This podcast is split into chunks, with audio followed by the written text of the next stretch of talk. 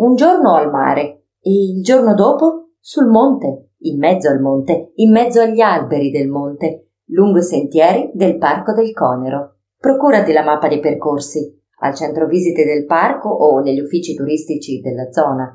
Scegli tra 18 sentieri diversi che variano per durata e difficoltà. Puoi goderti un percorso turistico oppure scoprirne uno più impegnativo.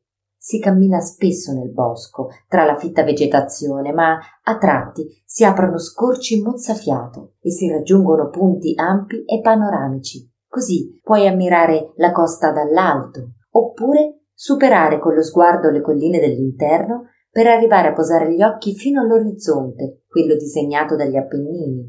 I sentieri profumano e hanno l'ombra del pino d'Aleppo, del pino domestico, del cipresso, del leccio, del lentisco, della roverella, del pungitopo, della ginestra, dei ciclamini, del finocchio marino. Trovi anche molte piante di corbezzolo. E non a caso, l'origine greca del nome corbezzolo sembra abbia proprio dato il nome al conero.